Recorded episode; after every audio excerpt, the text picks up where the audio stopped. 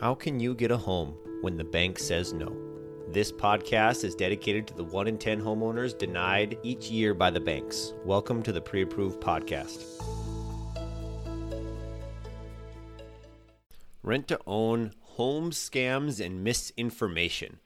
Today's episode, we're going to talk about when you're re- trying to do a rent to own for a home, how to avoid major scams people that are just truly malevolent, trying to take your money, along with maybe a not so subtle way that you would look at a scam, which is misinformation or misleading. So the first one being a true scam. This is going to be someone online or someone soliciting you that's looking for some sort of money without giving anything in return. Now, this can be disguised a couple different ways. Sometimes this can be Craigslist, where someone lists a home as a rent to own and they say, you know, send me one month security deposit as kind of like a down payment to secure your interest in this property. And this is before you've done an application, this is before you've seen the house, and they're just trying to get your first month's rent right away, no questions asked, no way to get any of the money back. And a lot of times, what they'll do is they'll take listings from actual real properties and post them just hoping to catch people doing this.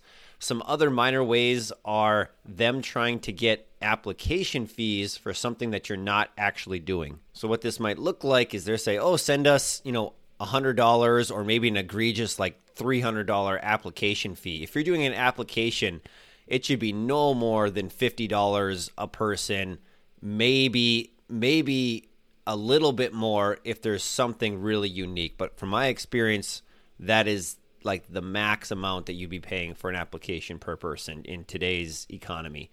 So if, if they're trying to get 100, 200, or 300 dollars just for an application fee, I would look elsewhere.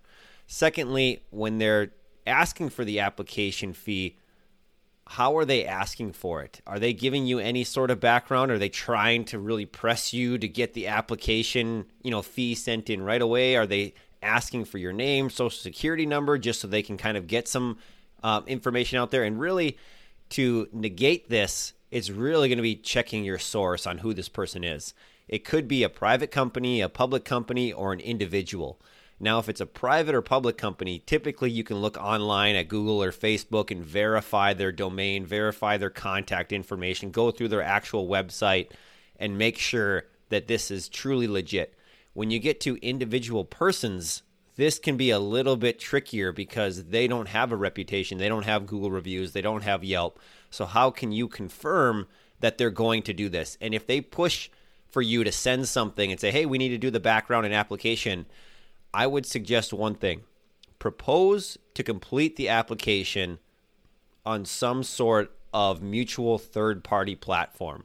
So, this could be like apartments.com, this could be landlord tenant services some way that you know that you're not just sending the landlord or the mortgage company or whoever it is a just blanket here's $50 or $100 and away we go. So propose to say hey i you know i don't feel comfortable sending you the $50 let's use this third party. They're going to ask for all the same information. They're going to do a background check. They're going to you know check your credit your criminal history all of that stuff. And so that you can agree to this first party. So that is the biggest thing that I've seen of getting over scams is truly people trying to take your money and just making sure that you ask the right questions, do some fact finding, and there's not a ton of these out because Google can kind of sort them out, but Craigslist is is where most of them hang out, so you got to be a little bit aware there. Now, the second piece that I want to hit even more of emphasis is misleading or misinformation. So it's a truly legit company, but they're maybe tweaking or sharing the information in a different way that can cause you trouble down the road. And this isn't necessarily a scam because they're doing something for a service, but it's not exactly what they've promised.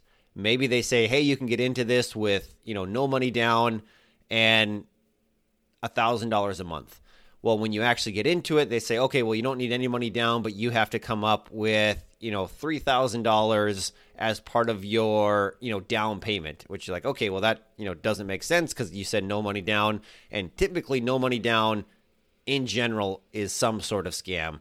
because any place that you're getting a home, they're going to need at least a minimum one month security. Maybe if you know the person, you can get away from that. But if you're doing rent to own, especially, you're going to be looking at three and a half to 20% down on a purchase price, 5, 10, 20, 30 grand. This is pretty reasonable of what you're looking at getting. So some of these companies know this and they're misrepresenting hey, yes, you give us your down payment and you get it all back. Well, do you actually get it back? What they say and what actually happens can be two very different things. And so it can be a little bit misleading where they say you get your money back. Well, if you look at the finer print, maybe it's you get your money back less a listing fee. Maybe it's you get your money back only if you buy the property.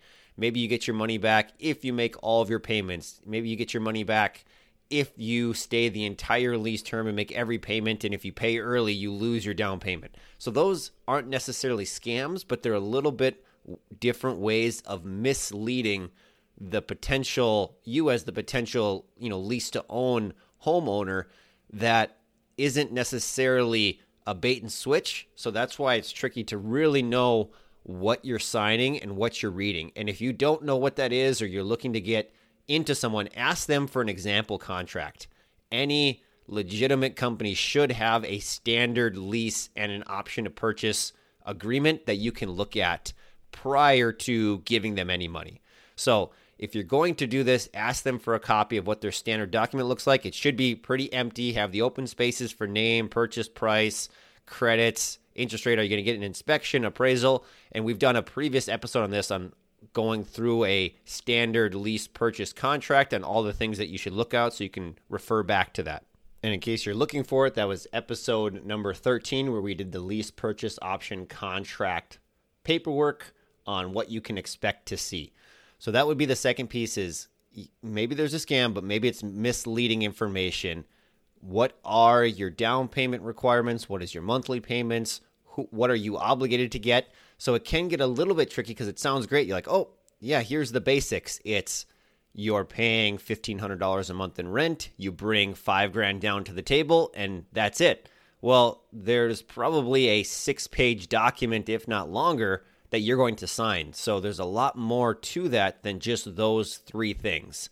So in a in a in that previous episode that I mentioned to you, it's being prepared to understand all of the different blanks that you're going to fill in on a lease purchase agreement so that you know if they're promising one thing, you can determine how that impacts later down the road before you're going to give them security deposit, application, down payment, however that would work. You can ask them for an example copy of that. The very last piece that I would like to bring forth is the timeline. So, getting into these lease to own homes is really tricky. Do you have three months to buy the home, six months, nine months, 12 months?